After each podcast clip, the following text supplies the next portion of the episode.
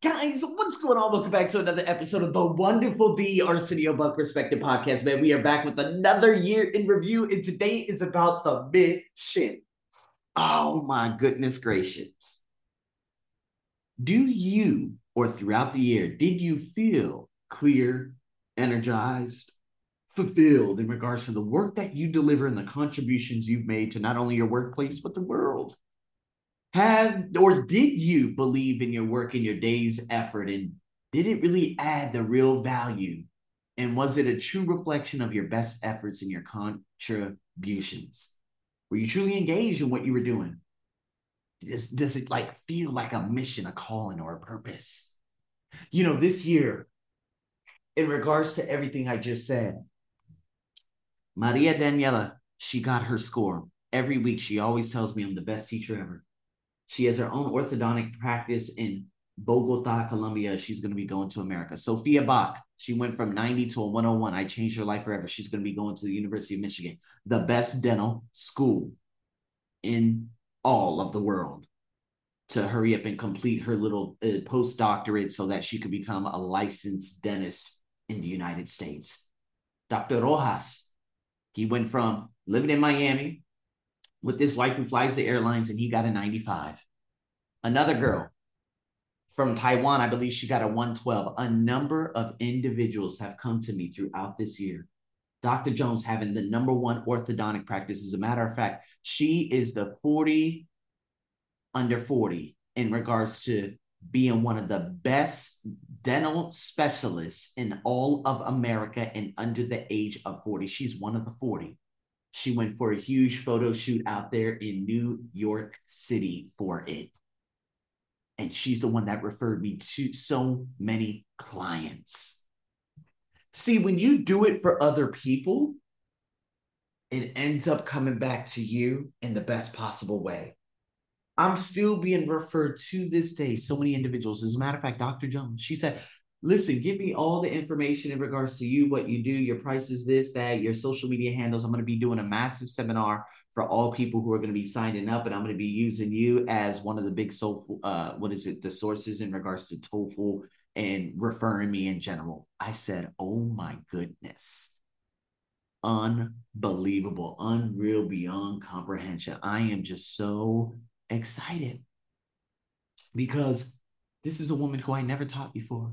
And she referred me because one of her high school friends, Sophia Bach, who went from a 90 to a 101, no, just one webinar under her belt. No one on one coaching, just podcasts and YouTube.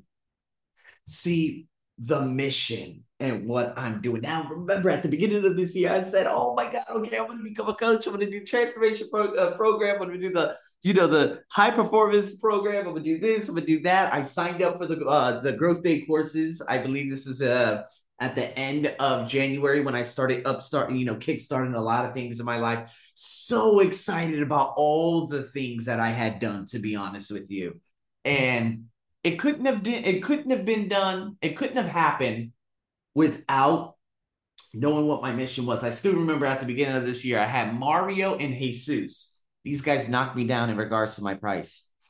I don't know how they found out about me. I think it was through the TOEFL uh, bullshit ass Facebook page that ended up blocking me in March. It was so funny. The Argentinian was like, You've done a terrible thing. Try literally calling me and then block me from the page. I said, It's too late. I'm already the GOAT. People already know me. And my post in there and what people have referred to me as is what has already made such a powerful influence. You could try blocking me off a platform. Thank you very much.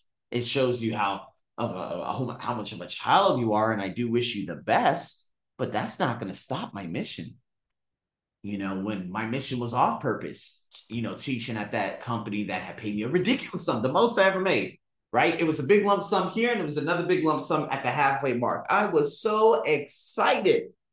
But then by the time January rolled around, I'm like, dude, I got some sorry ass students. Had a Norwegian girl who was in there, bitch never spoke. I said, yeah, you know, you're wasting my time. She's a teacher, and now she's, you know, with was with her boyfriend. I don't know who they are, what they're doing now, but I'm just like, dude, all these people who come here with these bad attitudes and this and that, I gave them poor scores and gave them all. Nope, do not give them any certificates. Out of the 85 students, I started off with only about two, one of them being a new student, came to my first class. The other ones in my second class had bad attitudes. The other ones in my last class were lazy as shit, and there were only two others that were just half okay. Out of all those 85 students, maybe three were okay. Three. One was phenomenal, but only the other two were okay. The rest were just a waste of space. What did I feel like I was on mission when I was teaching those individuals? Absolutely not. I didn't. And it's okay. And now I know what I'm not going to do.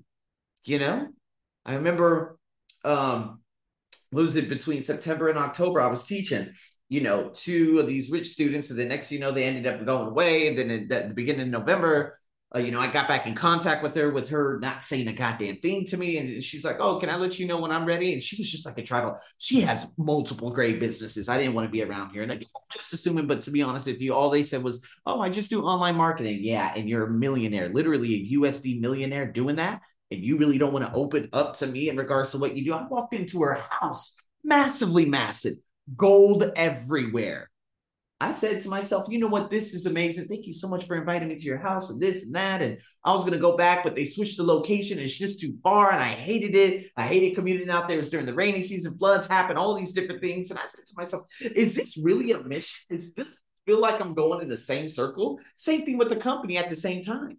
I walk in there, I say hello to everyone. They look at me and say nothing. I say, you know what? Enough is enough. I can't do this anymore. I walked the fuck out of there just two minutes before class started.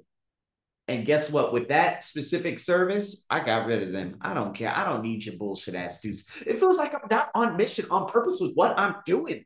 Teaching these goddamn students and companies out here in Thailand. Luckily, right now, I have the best company I've ever taught at, period, in nine years being here in Thailand, period, by hundreds of thousands of miles.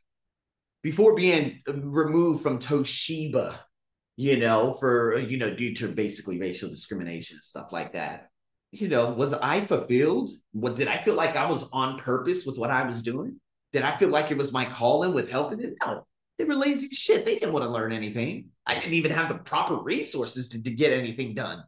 To be honest with you, it was just pure trash. I just did not like it whatsoever. And all those other companies in the upcountry area, that was trash. Even this year, being paid the lump sum, and the next thing you know, the lady getting her I'm angry at my dad syndrome type bullshit. And then she changed. And then a whole bunch of group think went around. And then I never spoke to any of those. Did I feel like I was on mission, on purpose with what I was doing? Nope. Do I feel like anything I do within these borders is on mission and purpose? Nope.